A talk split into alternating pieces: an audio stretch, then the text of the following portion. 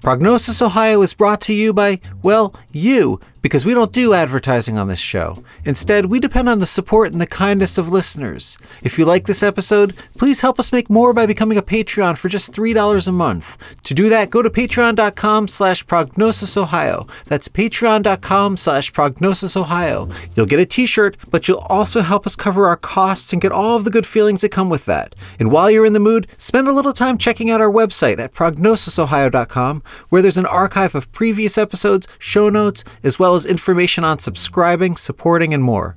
Oh, and thanks.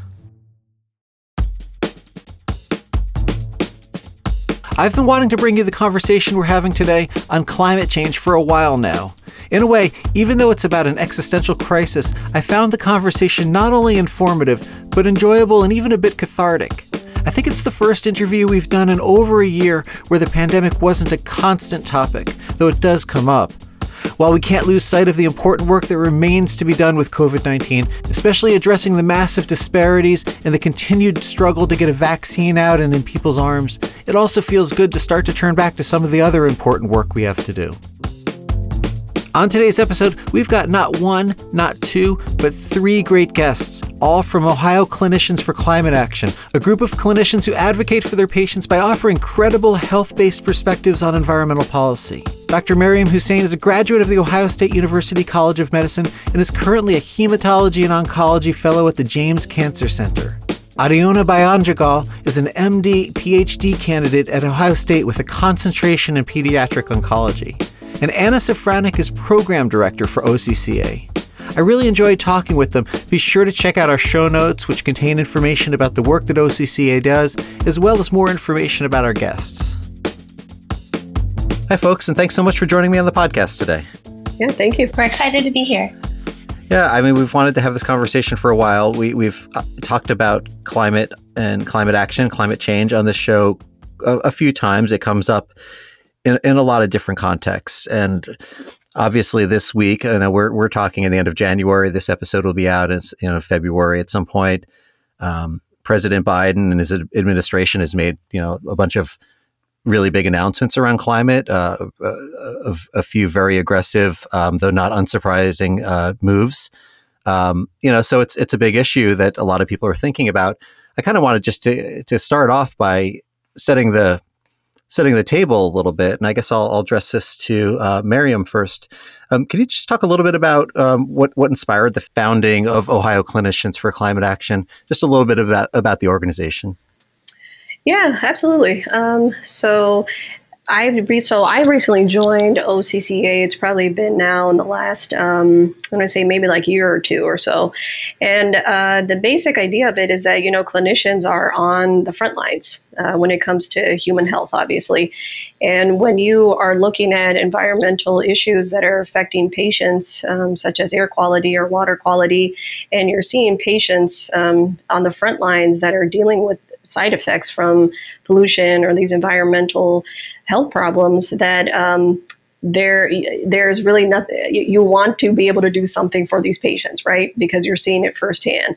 And so also knowing that a lot of patients uh, at least with some studies done recently that people still trust their primary care physicians right and nursing and that we are still a respected um, discipline that people want are able to um, you know, would be willing to listen to some of the things that we may say and the science behind that as well too. So being on the front line and having that background and being a trusting background for the community, that it just made sense that, you know, how can we organize physicians together uh, and providers as well too, and learn how to advocate, learn how to come together and talk to elected officials and really be that voice and advocate for our patients who are suffering from these issues. And I note that the organization has rallied around this idea of clinician instead of physician. And I think that's really important because we have a diversifying healthcare workforce with, you know, and as healthcare changes in the United States and globally, more and more people are, you know, included in that. So it's a really inclusive way of thinking about this instead of the physician centric approach, even though Ariona, you are in a medical program and Mariam, you're a physician. So I, I, I think it's worth just noting. Mm-hmm. I wonder if we could take a second to talk a little bit about, you know, this kind of crossover of clinicians working in these kinds of areas. You know, I was trying to think as I was preparing for this interview about the history of clinicians being involved in issues like this. And I guess the issues that came to my mind historically were the no nukes movement. And I know physicians were really involved in um, anti-nuclear proliferation, um, you know, advocacy in the 60s and the 70s and still today. Um, but also more recently, uh, gun violence and and that you know being an issue that we saw more and more clinicians involved with. So, I guess I'll just ask Ariana. So, as a as a medical student and as a PhD student, is this a piece of the identity that you think you know clinicians, future physicians are taking on?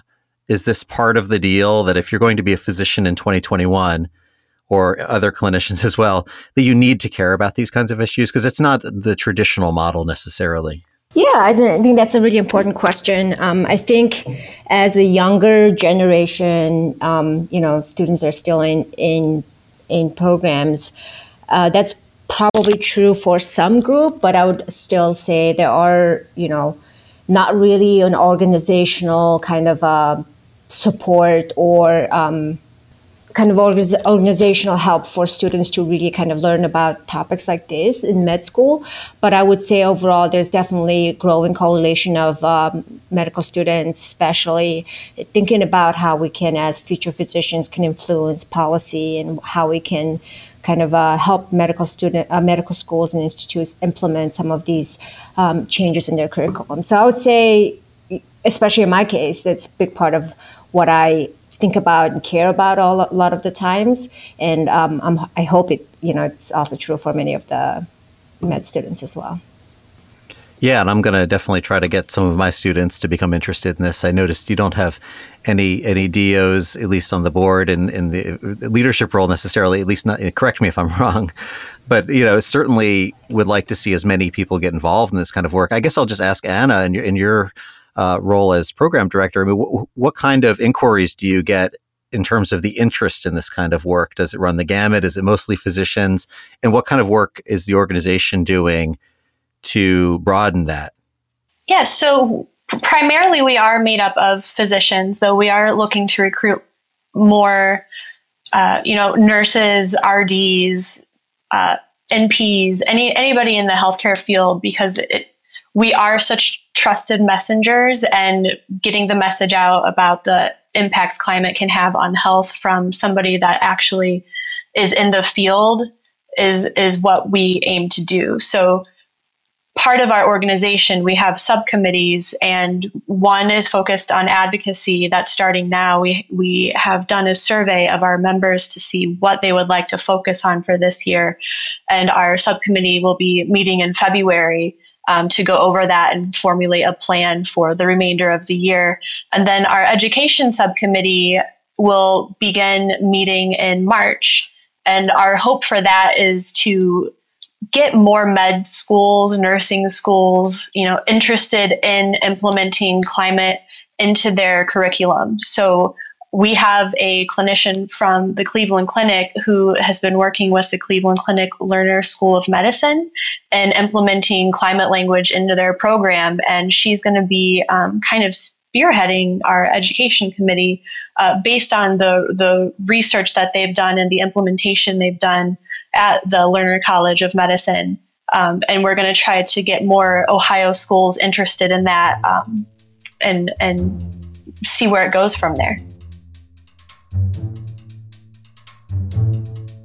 Building off of that, uh, if we can talk about this idea of being a credible messenger, you know, and actually that's the language that's on your website that, you know, clinicians are among the most credible messengers. I was thinking about that because also clinicians um, that I know are concerned you know, about this issue, but they're also really careful uh, in terms of what they talk with their patients about and when, and you know, wanting to make sure that it doesn't, you know, violate or, or compromise the trusting relationship that they're building. At the same time, they have really important health focused work to do.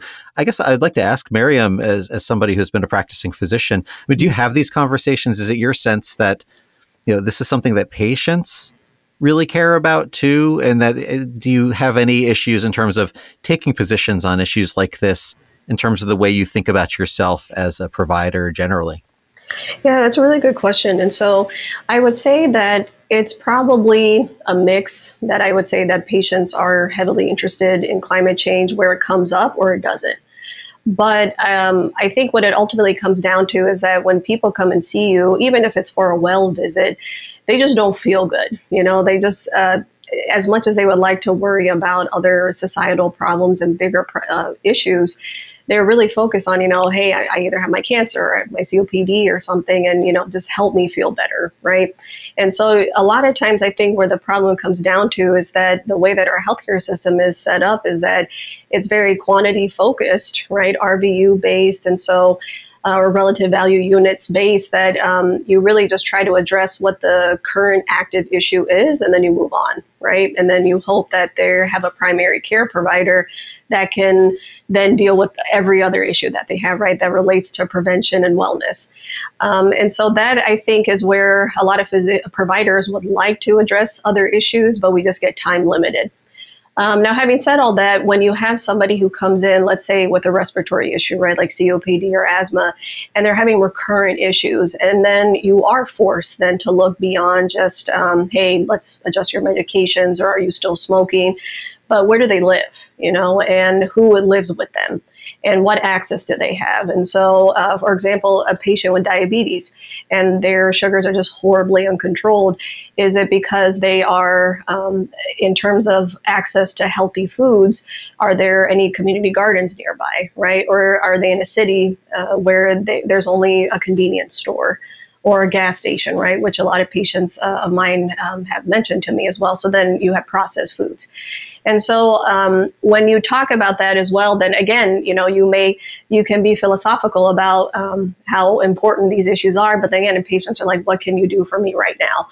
And so um, it's one of those things where I think uh, it, it, it, when I bring it up to them that like you know there's increasing temperatures that's causing um, increase in pollution, increase in particulate matter, you know 2.5 PM 2.5 and then they agree. You know nobody uh, will deny that especially when they're feeling the direct effects of it right? And then and again it's coming from a trusted person that they're coming to for help. And then you're trying to help explain to them why do you feel terrible? You know why are you having these medical problems? Um, i think that that's what helps motivate um, you know I think physicians to become more active then, right? Is because we're seeing all these social ills come into the clinic or into the hospital. And we want to do more. And we want to impart this back on patients as well too. And so uh, we're almost forced then, right, to become a part of these um, part of these discussions. And that part of it as well too is that how can we help the patient become their own advocate? Right? When the system is not necessarily set up for them to have, let's say, a patient navigator or families come in, especially now with COVID, right? That they come in alone, that a lot of emphasis is, you know, well, what can you do for your prevention? What can you do uh, for yourself, right? And then how can we help you do that? And so um, this the thing is is that the, when I think most physicians too, when they present uh, information or education to a patient, that's what it is, is education based on science, right? That's all that we try to do. When you have a really good relationship with your patient, you can, you know, have conversations, deeper philosophical conversations, but um, there is no political agenda, right, behind us telling you why is your COPD worse or why is your diabetes worse. It's just sad, I think, that climate change and global warming and what are all the names that it's had has become a politicized issue but um, I think where it can help with having more of these topics introduced into medical education is to help future trainees learn how to present these issues, how to present these more uh, social issues that are environmental issues that are happening to patients in a way that comes from education, that comes from science, that comes from, hey, this is a part of your holistic care and we need to talk about this because I can adjust your insulin as much as you want, or you know, give you ten thousand inhalers, but if you're still in a in um, uh, in a an environment that doesn't promote that, this is why, right? And that yeah. if you want to get more involved, these are ways you can get involved. Yeah, and, and it's a nice pivot point to Ariana. I mean, to to think a little bit about, you know, I was thinking as an MD PhD student, uh, focusing on pediatric oncology specifically. I mean, you both are interested in Miriam, you work in oncology. Uh, working with the pediatric population in gen- uh, more more specifically, is you know an interesting narrative because so much of what happens around climate is around future generations. Even though I think, you know, when I go back to like Al Gore and thinking about how we were talking about climate in, in the 90s and the early 2000s, it was this thing on the horizon. But now we're seeing these very real consequences and we're able to articulate them about how they're actually shaping things right here, right now. And that's where it hits clinic the, the, the clinical space. So Ariana, I wonder if you could speak to that a little bit. Yeah, so I was vigorously nodding to what um, Dr. Hussein said about educating the future physicians. And I just kind of wanted to kind of touch on, you know, um, as a current medical student at OSU and definitely just looking across the nation and looking at curriculum, this is definitely uh, an area that needed to be, um, you know, improved in terms of talking about, hey, how do we, as future physicians, help our patients to navigate these um, climate changes and you know resulting health health issues. Um, I wanted to highlight like there there are some um, movements around the country, but mostly it's coming from a lot of the time from students, you know, advocating for themselves and saying, hey, we wanted to have, you know, this topic included in our education. So a few examples, like people, you know, incorporating lunch lunch topics into their curriculum or fourth year electives and things like that. And, and there's definitely a lack of bigger structural changes, maybe from AAMC um, or um, medical medical schools. But I would highly encourage students who are interested in this topic, um, you know, not wait for it to happen. Just you know, kind of take the rein, t- go and talk to who's in charge of the curriculum and how do we kind of uh, incorporate these topics into our blocks or education. Um, so I really wanted to touch on that. Um, and going back to your um, point about you know pediatric population, and that's that's definitely um, a really big um, area that um, I think our founder, Dr. Doctors Bowles and uh, Ross uh, kind of focus on is they're both are pediatricians, and you know when when you when you're a pediatrician, you're thinking about um, these young patients and thinking about their prosperity down the road, right? So um, right now there are a lot of lot of conditions that could be correlated to you know air pollutions and that you're seeing in pediatric uh, population.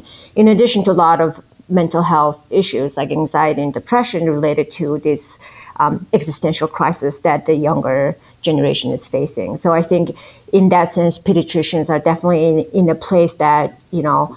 Um, that ne- needs to be a stronger advocates for our future patients. I wanted to kind of give some very specific examples and Ariana, you kind of touched on these already a little bit, which is wonderful, but I wonder if we could do a little bit more. So, you know, from the perspective of the work that you do, Miriam, at the James, or um, Ariana uh, with Nationwide Children's and other institutions that I'm sure you work in that I don't even know about.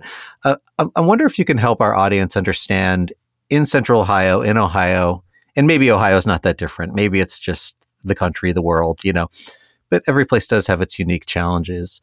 What what are some ways in which our listeners can understand how climate change gets translated to clinical questions? Uh, how does it show up in in the exam room? How does it show up in the clinic?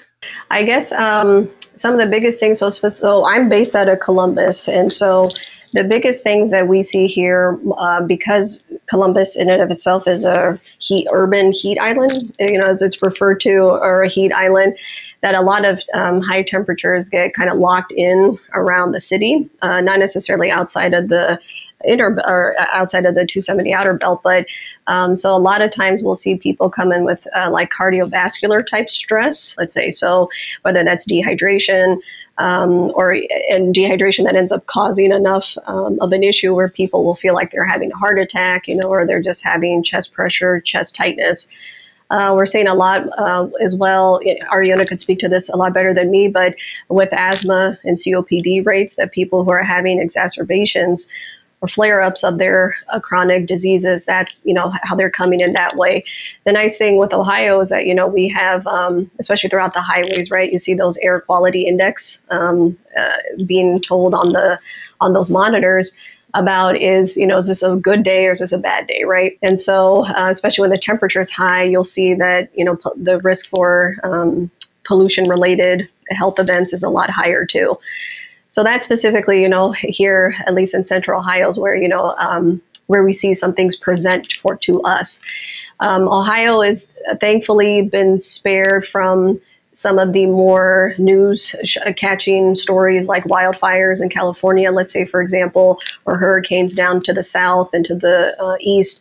But um, that's how, you know, at least you'll see it on different parts of um, the country where you see people presenting, you know, either losing their homes right from wildfires or you know from hurricanes, things like that. Um, in terms of, and then the big thing that Ohio de- deals with, kind of more in the north. Um, is with Lake Erie, right, and the algal blooms, and so water security um, has been another issue as well too. So people who either feel like they may have um, uh, drink, you know, wherever they get their water sources from, and if they could be contaminated, just having more like GI upset type symptoms, nausea, vomiting. Um, and again, dehydration is another issue as well too that they'll have, um, and just this sense of um, low security, right, about how healthy is my water, um, as well in terms of that too. So those are just a few examples that I've per- particularly seen. Yeah, that's great. I wonder if Ariana wants to add anything to that. Yeah, so I do, I have very limited uh, patient um, interaction nowadays. Mostly, I'm a lab rat, um, but I, you know, just to, to, you know, kind of a focus on another aspect that I think about a lot is that thinking about how um, vulnerable groups and how you know environmental justice comes in really um, play a big role. Thinking about where, for example, Nationwide is located, right? Um, recently, I um, went to like a webinar, um, Carrie Art, someone from OSU, and she was talking about the canopy covers and how that's very important. And depending on, you know, neighborhoods, um, the industry, and then the level of pollution also depends where, where the poorer neighborhoods are located. And so those are a couple of things come to mind, but I, I unfortunately I don't have specific exam- personal examples to give. But um, by going back to what Dr. Hussein was saying, you know, asthma is definitely uh, like a big issue in children, and especially if you live around these poor neighborhoods with polluted air, close to highway, you know, the rates of asthma and um, airway diseases also go up. Can you say what a canopy cover is? Oh, canopy cover is you know how much tree you have in your neighborhood. Um, I remember Clintonville, I think, was one of the neighborhoods that had the most uh, canopy cover, with probably like 14%. Um, and I think the average in the city of Columbus, the canopy cover is probably like 20 something percent, if I remember that slide correctly.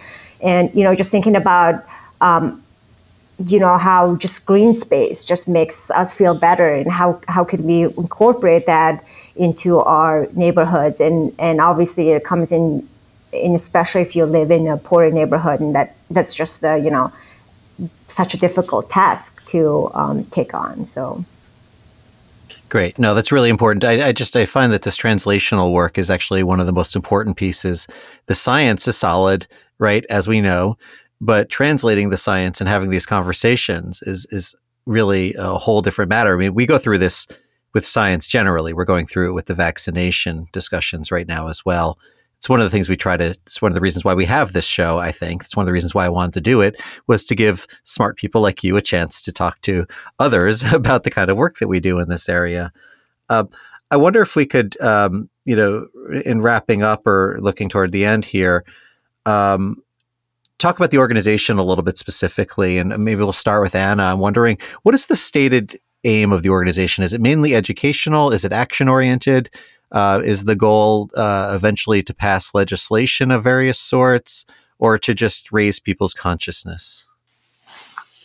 Yeah, that's a great question. So we we we're both active and passive, I guess you could say. So our primary focus is on promoting positive climate solutions in Ohio, whether that be through legislative or non-legislative advocacy and education. So we try to educate not only our peers, but um, you know, before the pandemic happened, we were having networking events where we had both clinicians and people from the community coming. Um, Miriam actually presented at one we had down in Columbus. Uh, Aruna did too. Uh, so, uh, so we we try to to reach people by any means we can. Um, we get involved in advocacy at the uh, state level. We had a big push to um, have House Bill 6 not get passed. And uh, subsequently, after it was passed, we tried to get it repealed during lame duck, but that didn't go anywhere.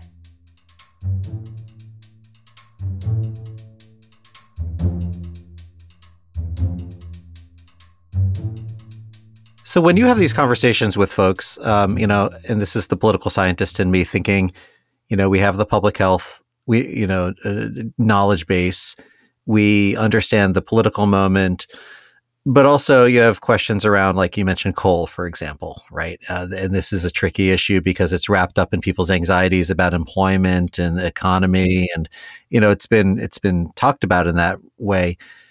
Uh, how, how do you how do you work not just within the climate science discussion, but more holistically. I guess what do clinicians bring to that? Do they bring to that just a look, we need to do something about this, and that's our starting point, and we'll figure the other things out? Because obviously, you know, we know, for example, uh, that unemployment is a huge health risk, right? That we, that people, um, uh, people's wellness and their their mental health and their depression, their isolation during times of high unemployment you know, it, it's very easy to stoke that and to say, well, no, no, we can't do anything about climate because it's a this is a zero sum game. If we do something about the climate, then you're going to lose your job. So I, I, wonder how we have that more contextual conversation, and it's really for anybody who wants to jump in. Yeah, so I'll I'll jump in now, and then if you guys want to add in, so we try to work in partnership with other organizations within Ohio. So we do realize that, you know, if we shut down the coal plants, that will mean a loss of jobs. So how can we then promote green energy in those areas? That way we we don't have a lapse a lapse of jobs and we're also doing what's right for the environment, for the people and for, you know, equity in general. So we we don't just throw out, you know, cl- close all the coal plants. We try to work with partners um, like Power Clean Future Ohio, who is helping other, uh, who's helping local municipalities um, go to clean energy, but they're doing it in in a conscious way. So it's not just you know shutting down something and then hoping for the best. Um, so so we are factoring in the whole, if you will, as we we move forward with our agenda. And I'm guessing, you know, and turning to uh, maybe Miriam for a, moment, uh, you know, working with patients. I mean, you have to take a similar approach to patients sometimes, right? You can't just come in, you know, hard with the the the, the prognosis, or you know, the, you you need to find a way to communicate that's also about helping find solutions, not just being tough, right? And I wonder if there's an, an analogy there. Yeah, absolutely. I think that's a great point. So, um, the way that I kind of see it too, and that I try to tell some patients as well, is that, um, you know, we would, um, when you're going through a health issue, right, you can have the chronic phase of it and then you can have the acute phase of it where you do have to do something right here, right now.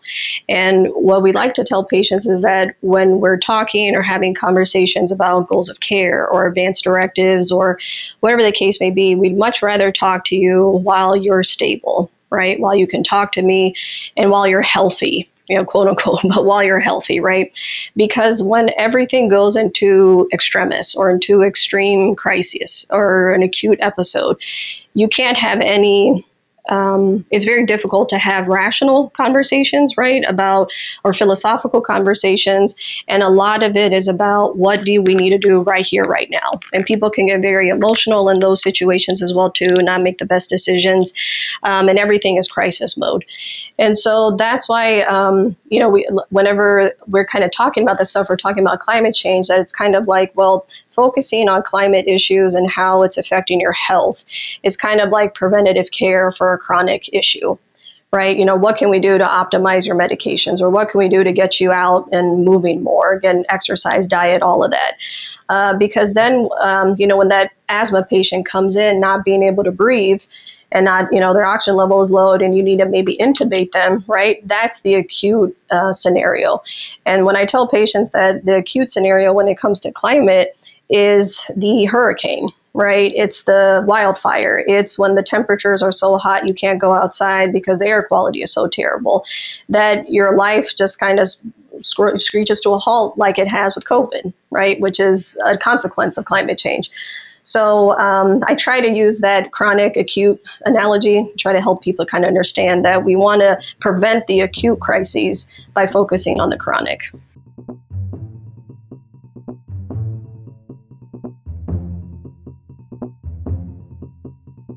So, Ariana, we have a lot of listeners who are uh, health professionals, but also we have a lot of health profession students who listen to this podcast. And I wanted to ask you so, um, what is your best pitch to them to care about this issue, to invest the time in learning about it, but also to get involved? And what, what are some of the ways in which you would like to see them get involved?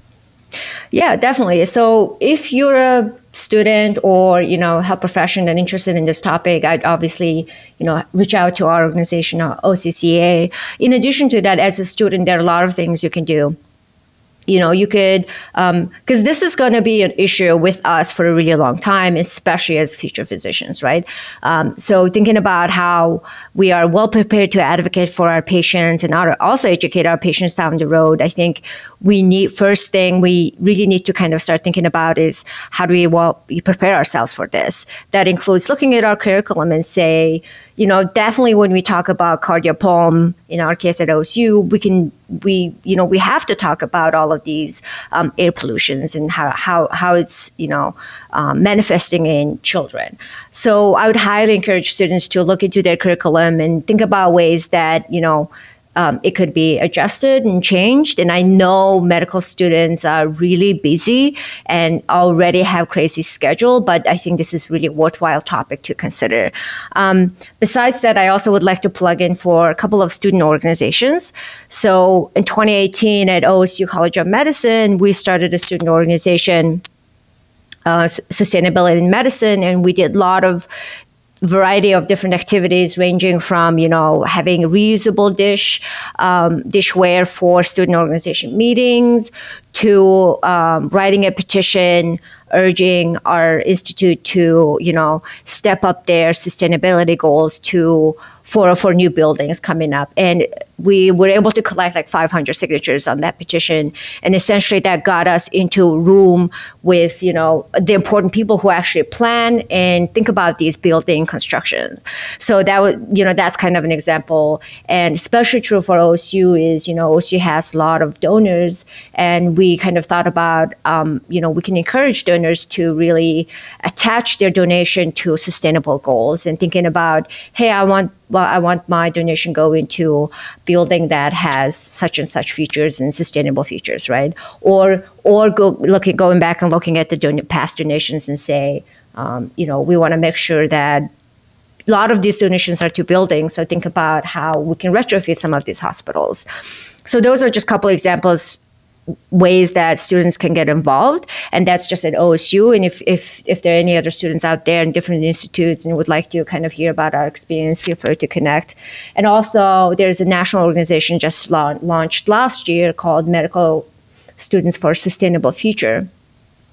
And this is a you know coalition of medical students across the nation and focusing on a lot of different things thinking about advocacy in the very same way that our organization is do um, and um, also thinking about curriculum changes and how we can, you know, um, really kind of help medical medical schools adapt um, sustainable and you know environmental issues into their curriculum. So there's a lot of different ways um, students can get involved, um, and I would highly, highly encourage everyone wondering about it and you know thinking about where to start. Check out these organizations and see where you fit in. Yeah, that's really great. And, you know, we will be linking to all of the different programming and events um, and all the social media accounts for OCCA in the show notes. And we'll be sharing that out with everybody along with this episode. So I'm hoping that people do that. I wonder if we can just um, have a closing comment from Miriam, if you have the, anything to add to that. You know, the question I had for Ariana, which was, uh, what is your best pitch for the clinicians of the future to invest in this and to focus on this issue and make, make it something that they really get involved with? Yeah, no, thank you. Um, I think Ariana did a great job uh, laying that out, especially for future um, clinicians. And so I would just say that, um, you know, it's one of those things where, as clinicians, right, we're taught to identify a problem and then try to fix it. Right. And it's so much easier in school to say, here's your problem, here's a medication, see it in two months, you know. Uh, but unfortunately, you know, the real world doesn't work like that. And so um, there's, I would just say that there's nothing wrong in identifying the problem that we are dealing with um, a imbalance in our environment that is being propelled by um, excess human activity, right? And so just calling it what it is, that we can then be able to actually focus on what do we do about it instead of just trying to convince people that something's happening, right?